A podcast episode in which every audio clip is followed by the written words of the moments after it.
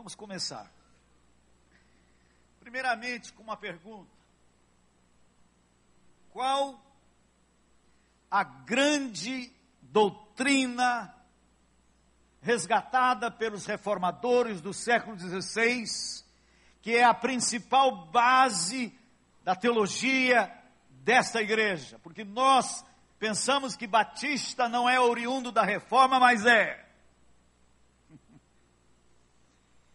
Então, qual é a grande doutrina da nossa fé que os reformadores do século XVI resgataram, que estava perdida na trajetória histórica da, do catolicismo histórico? Qual é essa grande doutrina? Salvação pela graça. O que, que significa essa doutrina? Salvação pela graça significa que a salvação não é uma conquista. Salvação é uma dádiva. O catolicismo, o espiritismo e todos os demais ismos ensinam que a salvação é uma conquista. É uma conquista do homem pelo seu esforço de se auto ajudar. Do homem se esmerar em melhorar, em galgar novos degraus, degraus, desculpem. E Deus abriu o entendimento de Lutero, de Calvino, de Zwingli e tantos outros reformadores para enxergar o que as Escrituras ensinavam: que a salvação é dádiva, que a salvação é presente, não é uma conquista, não é Jesus no topo de uma escada dizendo: vinha, subam cada degrau, melhorem, dominem a ira, dominem a imoralidade, dominem o mau gênio e vai subindo até vocês estarem aptos para chegar a mim. Graça significa Jesus ao rés do chão, dizendo: Vinde a mim, todos vós que andais cansados e sobrecarregados, e eu vos aliviarei. Se tivesse um degrau, eu não daria conta nem você. Isto é graça. É Deus se tornando acessível ao pior. Isto é graça. Então, salvação pela graça é um ato de receber e não de fazer. Está claro? Claro? Se não está claro para alguém aqui, talvez você ainda não recebeu o que ele está te estendendo. Mas todos aqui que um dia tiveram os olhos abertos e receberam este presente, a vida entrou em você. Eu tinha 19 anos quando eu recebi esta dádiva. E a vida começou para mim naquele dia. Então, salvação pela graça é uma obra de doação de Deus e não de conquista humana. É um ato de receber e não de fazer. Tudo bem? Assina embaixo? Então vamos perguntar agora: e a santificação? Fazer ou receber?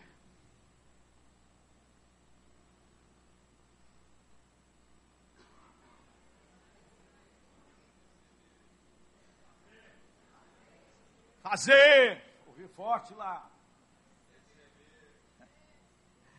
Essa é a nossa grande dificuldade com essa doutrina. Já preguei isso aqui já faz uns quatro anos. Talvez muitos não estavam aqui. Por isso tem que pregar de novo as mesmas coisas. Vocês sabiam que a palavra catequel, que significa ensino, 80%, 80 das vezes que aparece a palavra ensino no Novo Testamento, a palavra grega é catequel, que significa ensino por repetição. Por isso temos que repetir. Paulo diz: a mim não me desgosta e para vocês é conforto que eu vos fale as mesmas coisas. Então tem que repetir. Este é o grande nó na nossa cabeça. Porque nós pensamos que a salvação foi pela graça, mas agora a santificação é para os nossos músculos espirituais. E daí a grande maioria de nós não usufrui na prática de santidade. E aí discursamos, Mas ninguém é santo, né? É tão comum ouvirmos esta frase entre nós, mas ninguém é santo. Porque entendemos a santificação, desculpem citar os católicos, como os católicos entendem a, a, a salvação. Eles entendem a salvação como esforço, como conquista. E por isso você pergunta para um católico sincero sobre segurança da salvação, e um, comer, e um nordestino lá do Piauí dizia para mim: como é que um comedor de feijão pode ter certeza da salvação? Porque eles pensam que para alguém ter certeza da salvação, ele tem que estar prontinho, ele tem que ter se melhorado e agora está ótimo. E assim, a igreja evangélica tem pensado da santificação. E o que eu queria repartir com os irmãos é que o mesmo princípio que operou em nós a salvação é que opera em nós a santificação. A santificação também é pela graça e não pelo esforço humano. Agora, como vivenciar a graça? Ou seja, como receber continuamente, porque assim como a, a, a salvação foi um ato, foi um momento da nossa história que nós abrimos as portas e Jesus entrou, a santificação é um processo de receber, um contínuo receber. Então nós vamos caminhar em alguns textos chaves. Eu estou meio amarrado por esse relógio que tem lá atrás, e eu sou um pregador muito chato, porque eu demoro demais nas coisas. Eu sou do século passado e prego mais de uma hora, mas vai dar tempo. Vamos, pela fé, até meio-dia e meia a gente acaba. Já me falaram que tem que acabar meio-dia e eu já fiquei encucado com esse negócio. Mas vamos andar em alguns textos da Bíblia, vou, vou ser rápido o mais que eu puder. Primeiro texto, abra sua Bíblia em Romanos capítulo 5, ou ligue o seu celular na Bíblia. Agora é Bíblia no celular. Romanos capítulo 5, versículo 10. E o incrível é que o pessoal que está com o celular acha primeiro. É fantástico. Agora eu detesto, mas detesto é quando fica projetando Bíblia aqui. Às vezes você está pregando, quando você vai pregar, o povo está assim. Vocês estão olhando para onde? Para a Bíblia que está sendo projetada. Não faça isso. Aqui na igreja não faz mais não, né? Não faz não, não faz não. É ruim. O celularzinho a gente aguenta. Mas é melhor ainda ouvir os barulhos das páginas da Bíblia. É, aí você pode escrever do lado, riscar, fazer tudo. Romanos 5,10. E presta muita atenção neste texto, por favor. Por favor. Olha para a Bíblia e presta muita atenção. Olha só. Porque se nós quando inimigos, fomos reconciliados com Deus mediante a morte do seu filho. Muito mais estando já reconciliados, seremos salvos pela sua vida. Vamos ler de novo que você não entendeu. Presta atenção. Porque se nós, quando inimigos, quer dizer que nós nascemos aqui neste mundo do lado errado. Inimigos de Deus por natureza. Você sabia de camisa verde? Que você nasceu inimigo de Deus? Sabia? Jogando no time do adversário. Eu, você, nós todos nascemos aqui. Chocante dizer. Jesus foi chocante quando disse: Vós sois do diabo que é o vosso pai. E ele não estava falando isso para prostituta e bandido, estava falando para gente comum como nós, que pagamos as contas, que somos bons maridos, etc, etc. E ele chama toda a tralha: Vós sois do diabo que é o vosso pai. Então Paulo está dizendo isso, porque se nós, quando éramos inimigos de Deus, fomos reconciliados com Deus pela morte. Pela morte de Jesus, eu fui transformado de inimigo em amigo. Eu fui transportado do reino de Satanás para o reino do Filho amado. Foi pela morte dele que eu fui resgatado e transformado. Agora veja o que ele fala em seguida.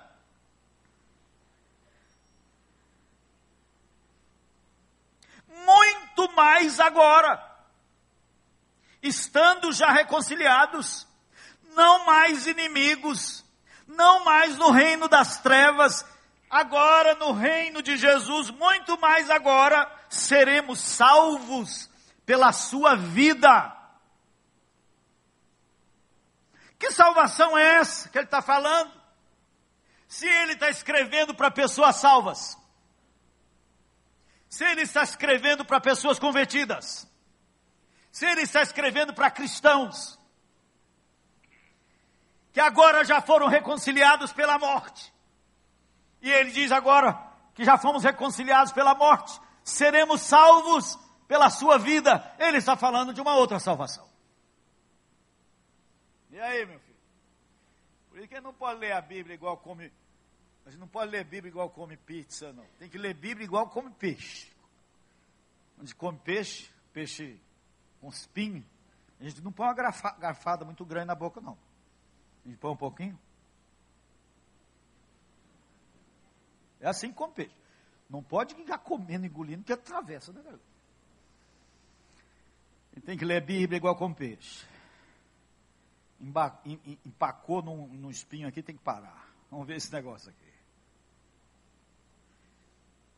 Você vai descobrir o Novo Testamento usa a palavra salvação com três significados diferentes.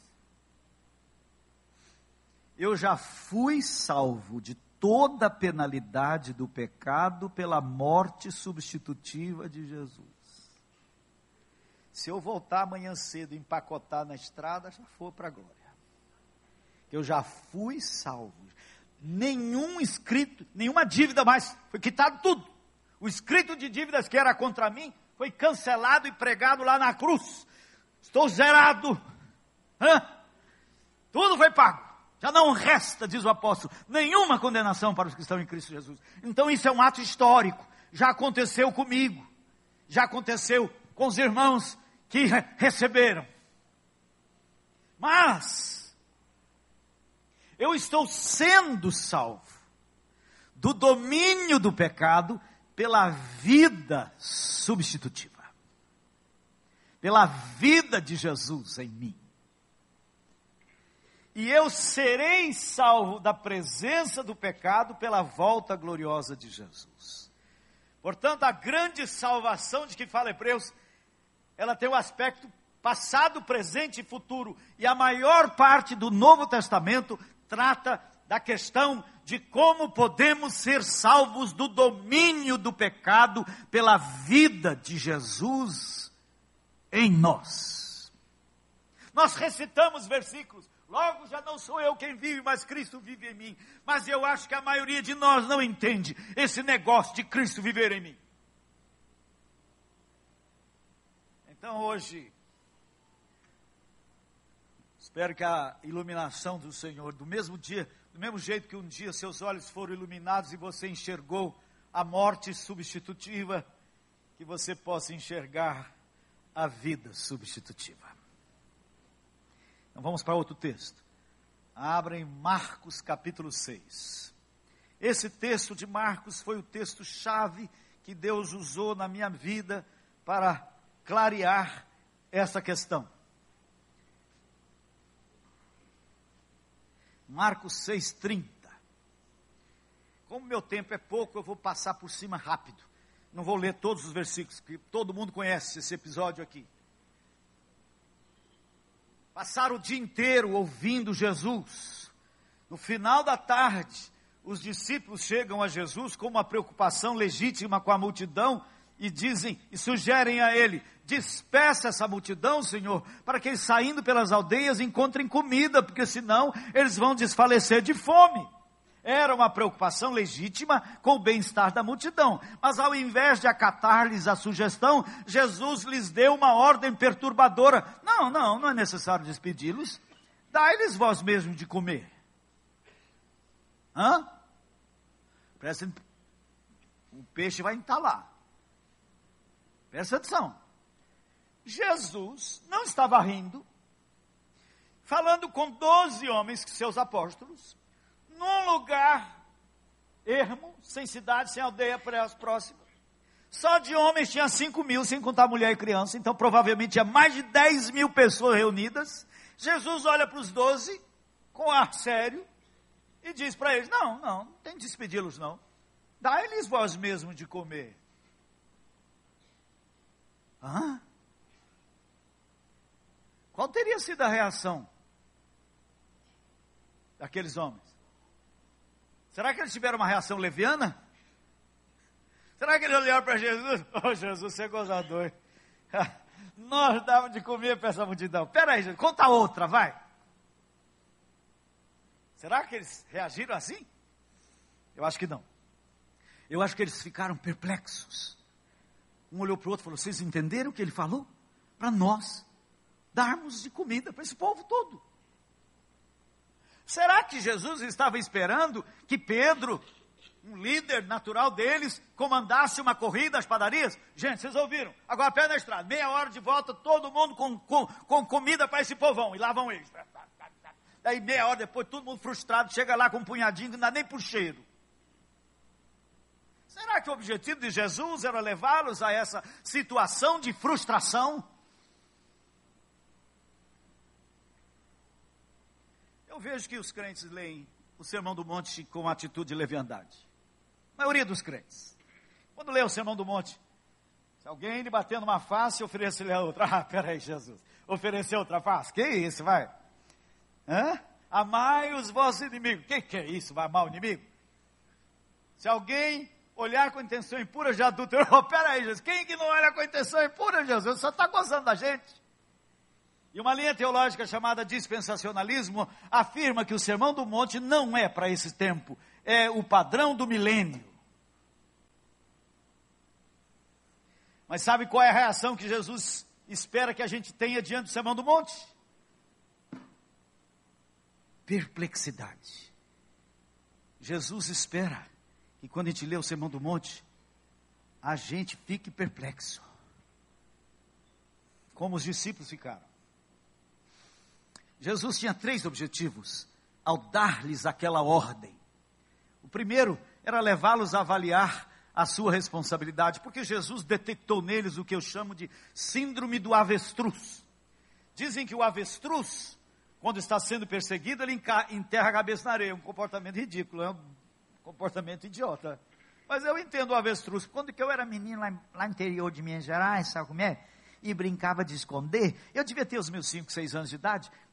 Quando era a minha vez de esconder, eu ficava num canto com os olhos fechados. Porque eu pensava assim, se eu não estou vendo ninguém, então também ninguém está me vendo. E obviamente que me tornava uma presa mais fácil, como o avestruz. Mas nós temos a tendência de querer fechar os olhos para os macro problemas, para aquilo que a gente se angustia. Dizem que o senhor Jânio Quadros fez um ótimo governo na prefeitura de São Paulo quando foi prefeito ali. Sabe uma das razões? Porque os ricaços que desciam das suas mansões do Morumbi se defrontavam com, na marginal do Pinheiros com uma, uma favela horrorosa, um lixo humano e o seu Jânio quase varreu todo aquele lixo para a periferia, urbanizou as margens do rio Pinheiros, e agora os ricaços podem descer sem aquele incômodo visual. Isso é um ótimo governo, hein? Essa é a tendência de fechar os olhos. E Jesus estava dizendo para os seus discípulos: não fechem os olhos. A fé cristã não é escapista, não é meditação transcendental para levar-nos a fugir da dor. A fé cristã é confronto com a dor. A fé cristã é a cruz. Esse era o primeiro objetivo dele: levá-los a avaliar a sua responsabilidade. E é o mesmo objetivo conosco. Quando a palavra de Deus diz: sede santos, porque eu sou santo, Deus tem a intenção de que sejamos, Ele não está brincando.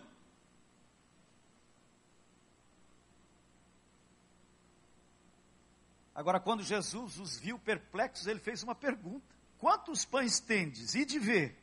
Acho que um olhou para o outro e falou, oh, e nós nem que pensamos nisso. Quem sabe muita gente trouxe um, um lanche para um piquenique, a gente reúne esses lanches todos e fazemos um piquenicão e resolvemos o problema. Segundo objetivo de Jesus era levá-los a avaliar a sua disponibilidade. O que que vocês têm para fazer frente à demanda? E eles saíram a procurar. Saíram a procurar e descobriram no meio daquela multidão o quê? Que só haviam cinco pães e dois peixes. em outras palavras, nada. Quando nos convertemos,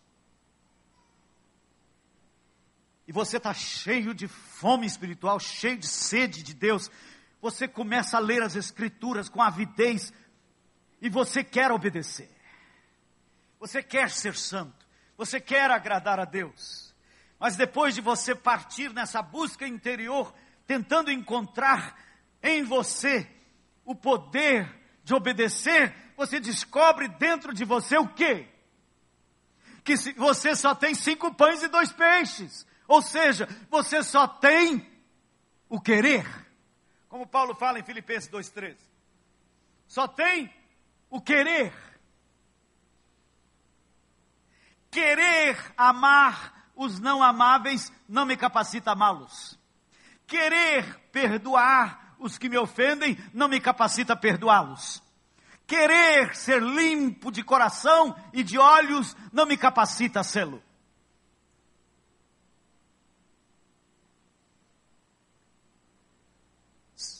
Só pessoas convertidas têm os cinco pães e dois peixes. Uma pessoa não convertida não tem fome e sede de santidade. Mas o crente tem. E o grande problema é que muitos estacionam aí.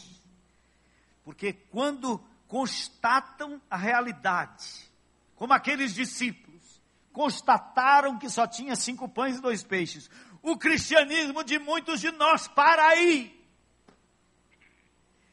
Mas houve uma continuidade. Quando eles constatam a realidade de que eles só tinham o querer, eles olham lá para frente e veem Jesus de mãos estendidas, dizendo: Me entrega o seu nada, que eu fiz o mundo a partir do nada. E aqueles homens entregam o seu nada e Jesus os quebra e multiplica e sobra ainda doze cestos cheios. Você quer saber o que é a vida cristã? É um processo de dor. De Deus nos partir. Deus tem que nos quebrar para nos multiplicar. E sabe a parte mais dura do nosso corpo? É isso aqui. Se chama cerviz. Essa é a parte mais dura. Deus tem que nos quebrar para nos multiplicar. E eu quero fazer uma afirmação contundente. Tudo que nos humilha vem de Deus para nos quebrar. Uhum. E talvez seja a nossa dor mais temida a humilhação. Deus nos coloca em situações que ficamos mal na fita. E eu saio na minha defesa, e muitas coisas mais. Cada um aqui tem a sua história. E eu acho que uma nova Bíblia está sendo escrita na glória. Que nós vamos ler tantas histórias fantásticas lá. A sua, a minha, está tudo escrito. Mas pode escrever no seu coração. Você e eu estamos naquele momento da história em que Jesus pega-nos o nosso nada e ele trabalha para nos partir. E alguns são duros e resistentes. Você sabe qual a diferença de um crente quebrantado, de um crente quebrado, para um crente duro e endurecido? É que o crente quebrado é aquele que já descobriu, que já teve o entendimento, que os seus problemas não estão fora dele, não é minha esposa o meu problema, não são meus filhos o meu problema, não é minha igreja o meu problema, não é o Atlético Mineiro o meu problema. Meu problema sou eu. Crente endurecido é aquele que, quando sofre, quando passa por tribulações e dificuldades que Deus permite, ele começa a procurar os culpados. Ele começa a querer encontrar aquele para responsabilizar pela situação que ele está vivendo. Ele é duro. Ah, querido, Deus quer quebrar você. E a palavra de Deus diz que o homem que muitas vezes repreendido endurece a cerviz, será quebrantado de repente sem que haja cura. Tem muito crente que Deus leva embora antes da hora, que é duro demais.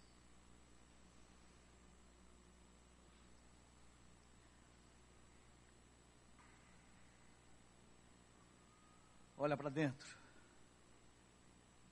e veja onde você se encontra nesta, nessa, nesse trabalho do Espírito Santo de quebrar a sua cerviz. Vamos para outro texto. Vamos para frente. João capítulo 15, só o versículo 5 e todo mundo sabe de cor. Eu sou a videira e vós sois os ramos. Quem permanece em mim e eu nele, esse dá muito fruto, porque sem mim nada podeis fazer. Ou me permita usar uma outra figura. Jesus poderia dizer assim também: Eu sou a central elétrica e vocês são as lâmpadas. Quem permanecer conectado em mim, brilha, porque sem mim não dá não. Nós nascemos no supermercado do diabo. Todos nós. Lâmpadas. Eu gosto dessa figura da lâmpada porque ela parece muito com a gente. Filamento me se deixar escapar, patifa tudo. Nós somos esse ser. Vulnerabilíssimo. Né? Nós nascemos no supermercado do diabo. Agora pega uma lâmpada no supermercado, segura na mão e grita para ela: brilha, lâmpada, brilha, você foi feita para brilhar. Pode espernear que não vai brilhar. Não tem energia nela. Esses somos nós. Nós queremos que pessoas que não estão em Cristo amem os não amáveis. É impossível. Mas um dia fomos comprados por alto e grandioso preço. Fomos comprados e fomos colocados em Cristo mais de 60 vezes no Novo Testamento aparece essa expressão em Cristo. Se alguém, todo mundo sabe isso, se alguém está em Cristo, nova criatura é. As coisas velhas já passaram. O tempo em que você era lâmpada no supermercado, que você não tinha energia para amar, para doar, não tinha. Mas tudo se fez novo, iluminou tudo. Tá bom, meus filhos. Nós sabemos isso de cor, mas a maioria de nós não sabe do interruptor. A lâmpada acesa, maravilhosa. Chega alguém ali onde tem o interruptor e plim, apaga. Olha, o interruptor pode, pode desencostar o fio, um cabelo assim que não passa a corrente. Não precisa ser uma chave enorme que desencosta assim um metro de distância para a corrente não passar. Né? A lei do Velho Testamento mostrava a separação da lâmpada, do fio, com uma chave grande. Não matarás, não furtarás, não adulterarás. Hã? Então nós podemos ser ótimos fariseus. Eu, oh Deus, sou, não sou como os demais homens. Adúlteros, roubadores, adu, é, adúlteros, hipócritas. Eu, eu, eu sou ótimo. Sou membro da igreja do recreio. Vou nos cultos todo domingo. Ensino a Bíblia. Canto no coro. Sou pessoa excelente. Porque ele está confiado na sintonia grossa. Jesus pega a lei do nível da ação. Moisés vos disse: não matarás. A chave grande. E vem com um interruptorzinho assim. Eu, porém, vos digo se alguém odiar, no seu coração já matou. ah, meu filho.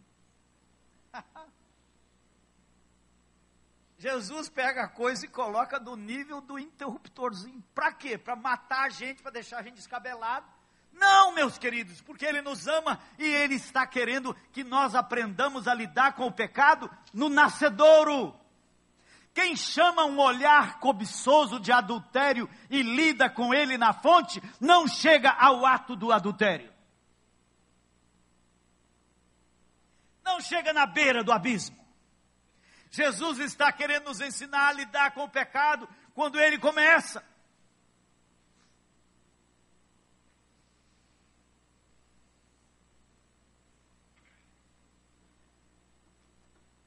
Pastor Paulo me ligou, amigo, conversamos sobre o culto, falou algumas coisas. Uma pessoa muito querida, muito joia. Vamos imaginar que nós conversando aqui, depois o Paulo pisa no meu carro me ofende. Hã? Eu seguro todo por fora. Hum, não falo nada, mas lá por dentro mato ele no coração. E quando eu, lá dentro, tchum, apaga minha lâmpada. Aí eu vou embora para Belo Horizonte com a lâmpada apagada. Mas pensando no erro do Paulo. Senhor, Paulo não podia ter falado aquilo. E passa o dia, segunda-feira apagado. Terça-feira apagado quarta-feira apagado, quinta-feira apagado, até que o Espírito Santo faz um malabarismo danado para eu voltar e o, o olho para dentro e não ficar culpando o outro, até olhar e dizer: Deus, eu matei o meu irmão no meu coração. Pai, matei o pau, perdoe. Quando eu falo isso, plim, reconecta. e entra em mim um poder a vida de Jesus entra em mim e só Jesus tem poder para perdoar.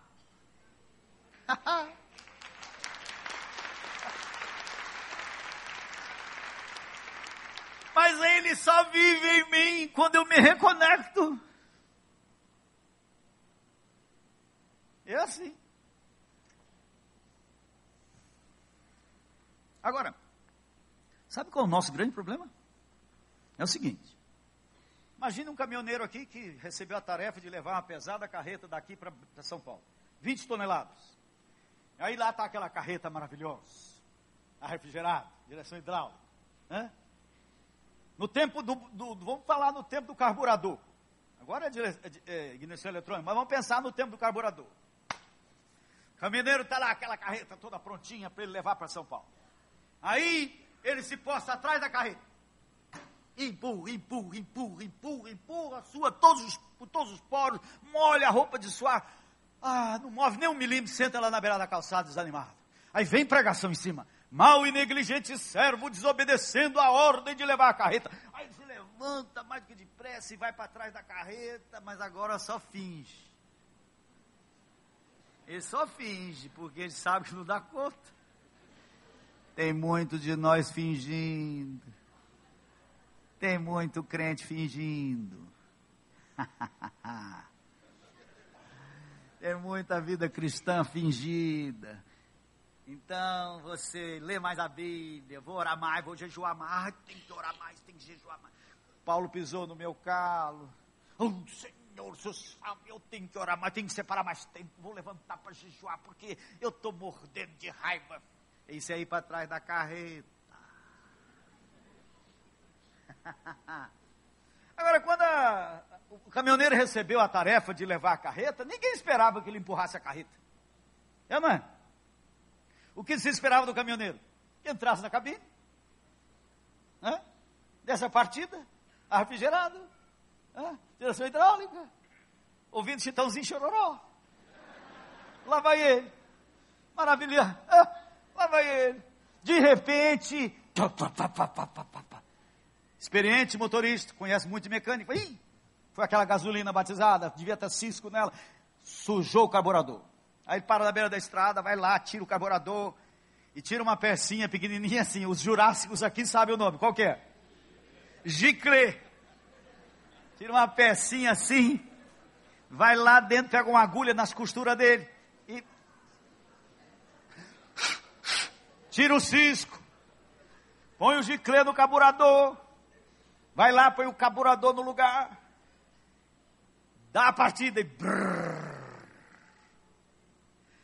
Meus queridos irmãos, vocês querem saber qual é a nossa parte nesse negócio de santidade?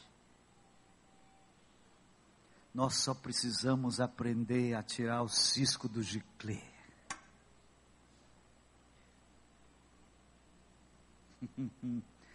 Eu só preciso aprender a lidar com o meu pecado.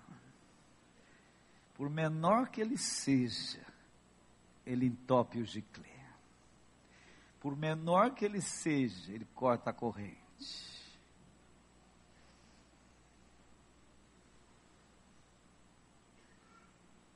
Vamos para o último texto. Minha hora está acabando.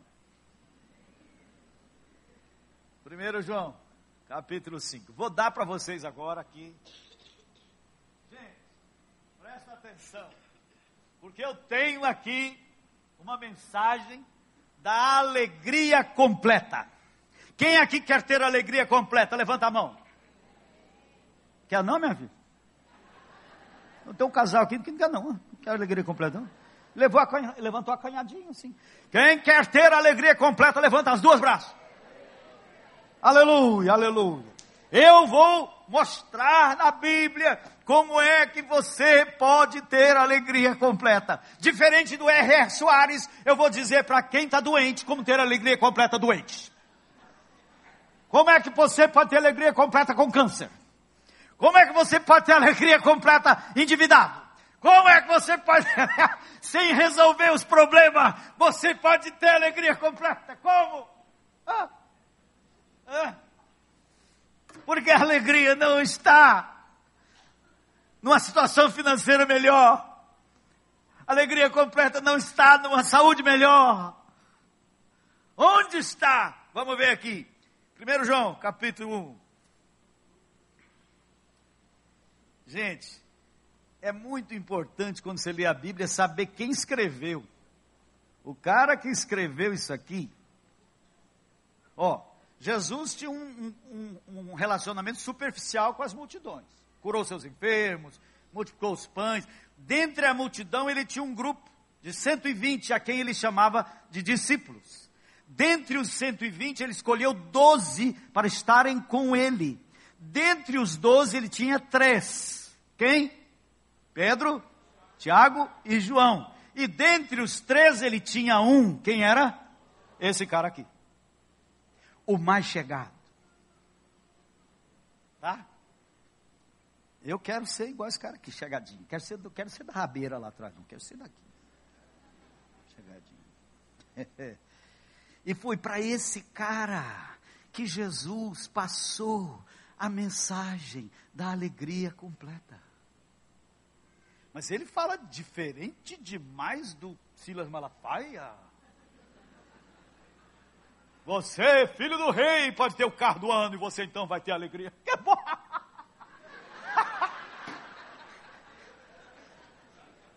Mas foi o credizinho, pediu ao pastor para agradecer pelo Fusca que ele tinha comprado. O pastor falou: E eu vou orar o Fusca, você é filho do rei. Fusca não é de filho do rei, você é filho, você tem que reivindicar, exigir. Aí, gente, isso aí é loucura desses pregadores doidos. Olha só aqui.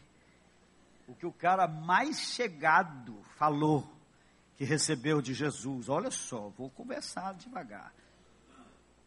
Ele começa nos primeiros versículos falando assim: ó, o que você, o que eu estou passando para vocês é de primeiríssima mão. Eu não recebi de ninguém não. Foi daquele com quem eu andei junto, que eu abracei, que comi na sua companhia, que brincamos, que jogamos bola. Foi dele. É, Jesus jogou bola. Ele jogava no Atlético Mineiro daqueles dias lá. Um cabeceador, rapaz, igual o Dadá Maravilha. Tum, né? E ele brincou, jogou bola, nadou. Foi, foi dele, dele. Foi dele que eu recebi. Estas coisas que eu vos escrevi é para que tenhamos alegria completa. A mensagem que da parte dele eu recebi para termos alegria completa é a seguinte: Ele vai dar a mensagem que produz a alegria completa. Presta atenção. Está interessado em saber? Está pequenininha? Está interessado? A mensagem da alegria completa é essa. Ora, a mensagem que da parte dele eu ouvi e anuncio é esta: que Deus é luz e não há nele treva nenhuma. Sabe o que significa isso? Que com Deus é tudo nas claras. Não tem nada debaixo do tapete.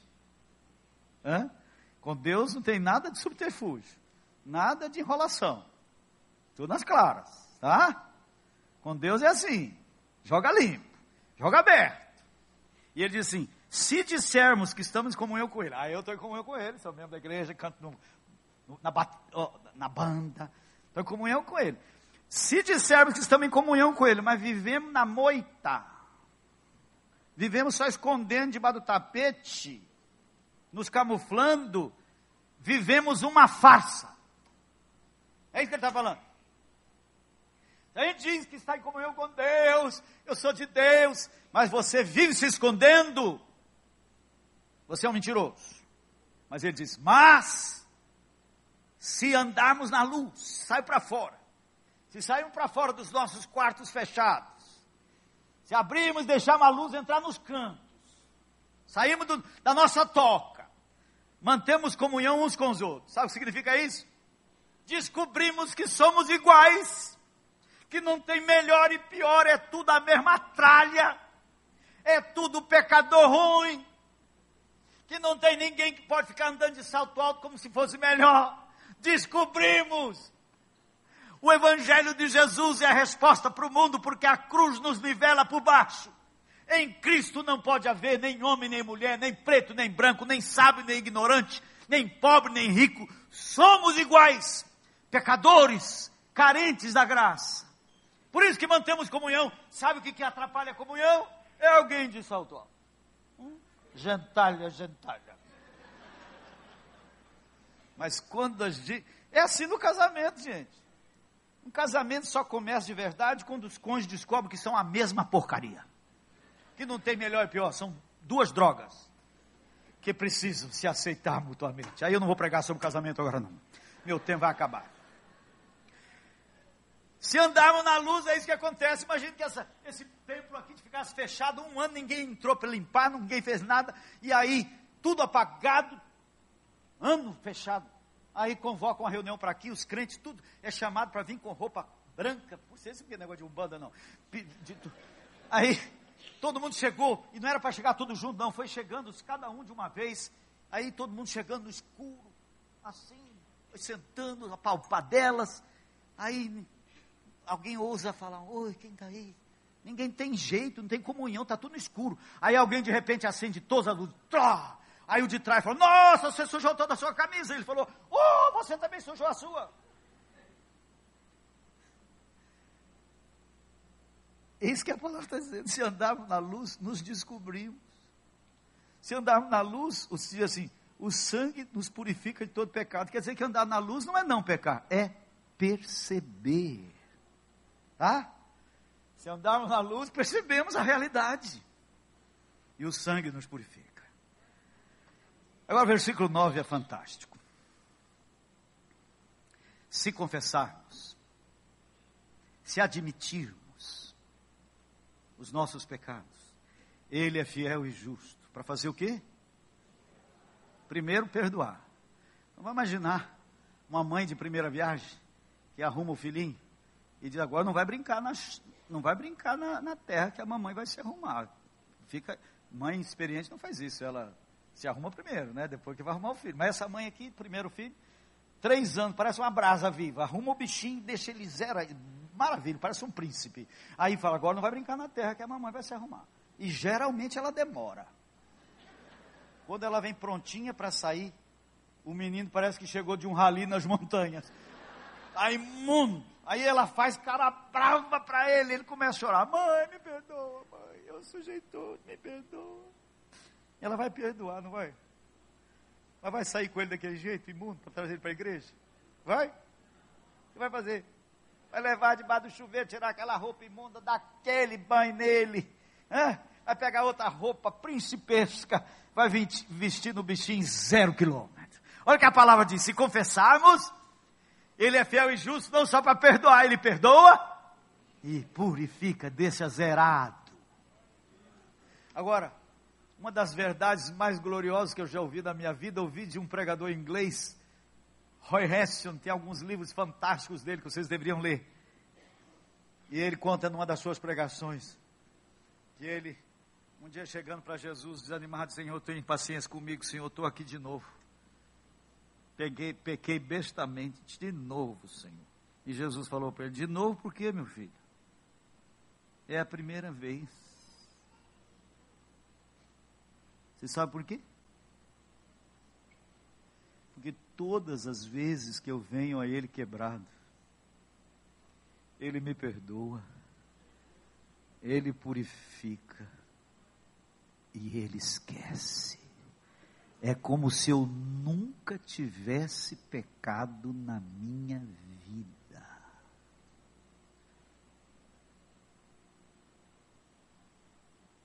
Vocês podem crer nisso?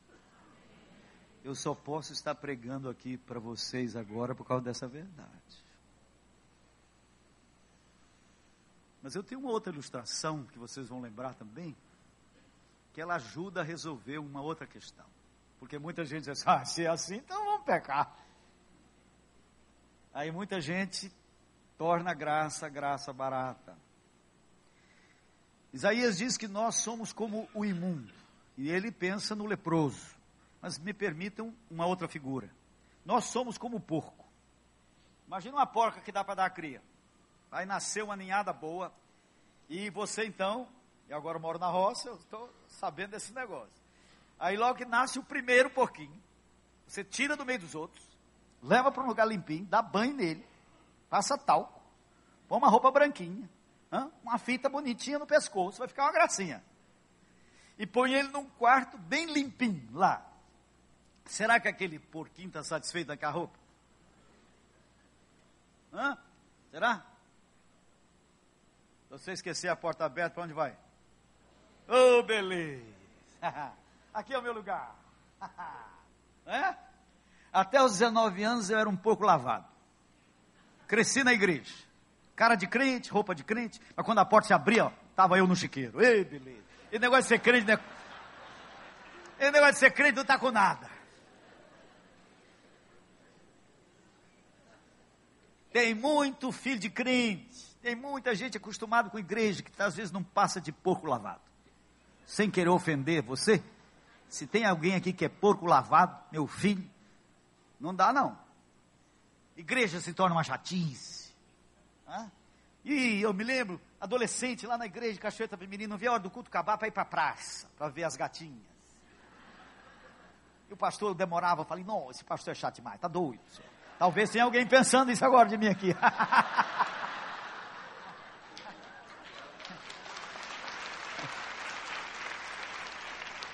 Eu prometo que eu vou acabar logo, senão. Mas, gente, tem muita gente boa. Agora, o pior não é o porquinho lavado, o pior é o passarinho sujo. Tá? Vamos imaginar que todo mundo aqui, vamos pensar assim, vamos pensar numa possibilidade, num passo de mágica, transformar o porco num passarinho. Plim! Virou um passarinho de asas branquinhas. Uh, maravilhas! Agora ele, ele vê os frutos maduros, os, ele, ele vê aquela água cristalina e brinca lá com seus amigos. Que, quanto tempo que eu perdi naquele chiqueiro, que maravilha! Hã? Isso foi a conversão, meu filho. Quando eu me converti, ah, agora é a vida. Maravilha, eu passei meses voando na maravilha. Pregava até, pregava até para poste, alguns converteram. E pregava para todo mundo. Eu olhava com bêbado no meio da rua. E pregava para todo mundo. Fui visitar a namorada lá no Mato Grosso, era missionário entre os índios, eu fui de trem. Eu preguei para todos os vagões do trem. Ele estava nas nuvens mas depois vieram as derrapadas. Imaginar que aquele passarinho, um dia dando um voo rasante, se desgovernou, brincando com os coleguinhas, se desgovernou e bah, sujou toda a asa de lama. Qual será a reação dele? Será que ele vai dizer, oh, que saudade que eu estava dessa laminha. Deixa eu me virar por aqui. Será essa a reação dele? Não, vai ter nojo daquela lama e vai logo procurar um regato cristalino para se banhar, não é? Sabe o grande problema de muitos passarinhos aqui? Que você é um passarinho, já é uma nova criatura. Já foi conectado. Mas quando você peca de alguma forma, ou pecadão, ou interruptorzinho, suja asa, o diabo chega para vocês, deixa para lá, todo mundo faz isso. Que é isso? Você deixa para lá hoje, deixa para lá amanhã. Já apagou, não é? Já cortou a corrente, está no escuro. Depois da manhã, daí vai. Daqui a pouco é um passarinho todo encardido. Aí vem nas reuniões de oração. Perdoa a multidão dos meus pecados. Deus não perdoa por atacado, é avarejo. Então a grande maioria dos crentes não sabe lavar asa. Estão, eu conheço crente mais infeliz do que descrente. Porque são passarinhos vivendo vida de porco. Pelo menos o porco está na dele. E eu sugiro que vocês então hoje tomem um banho. Um banho na graça de Deus. Volta para casa hoje. Arranje um espaço na sua tarde. Fique sozinho. Aí literalmente sozinho. Vai para um canto. Ou sai para um, uma praça, para onde você fique sozinho. Leva um caderno e uma caneta e coloque-se diante de Deus. Se não der para fazer isso de tarde, faz isso de madrugada hoje. Coloque diante de Deus e vai dizer: Senhor, me mostra tudo que eu tenho ofendido ao Senhor. Todos aqueles pecados, eu quero sair para fora do armário. Oh, não, não, não, isso é outra coisa, não fala. Não, não, não. Senhor, se tem alguém que tem que sair do armário, tem que resolver um problemaço com Deus, meu filho. Aí tem. Deixa para lá. Isso eu vou falar tarde. Ou na tarde, não, à noite. É, que vem para noite. Esse negócio de sair do armário é hoje à noite. Aí você sai e, e, e, e enche o caderno, contando os seus pecados. O Espírito Santo vai te falando, você vai dizer: Senhor, eu tenho ofendido o Senhor nisso. Eu tenho desonrado o Senhor nisso, nisso, nisso, nisso, nisso. Não se poupe. Ponha tudo lá. Mas não é para você guardar esse caderno depois e chorar suas misérias, não. Oh, eu sou um pecador tão ruim. Não, não, não. Depois que você escrever tudo, que você diz, ai, pai, se tiver mais uma coisa, me mostra, mas eu acho que está tudo aí. Está tudo aí.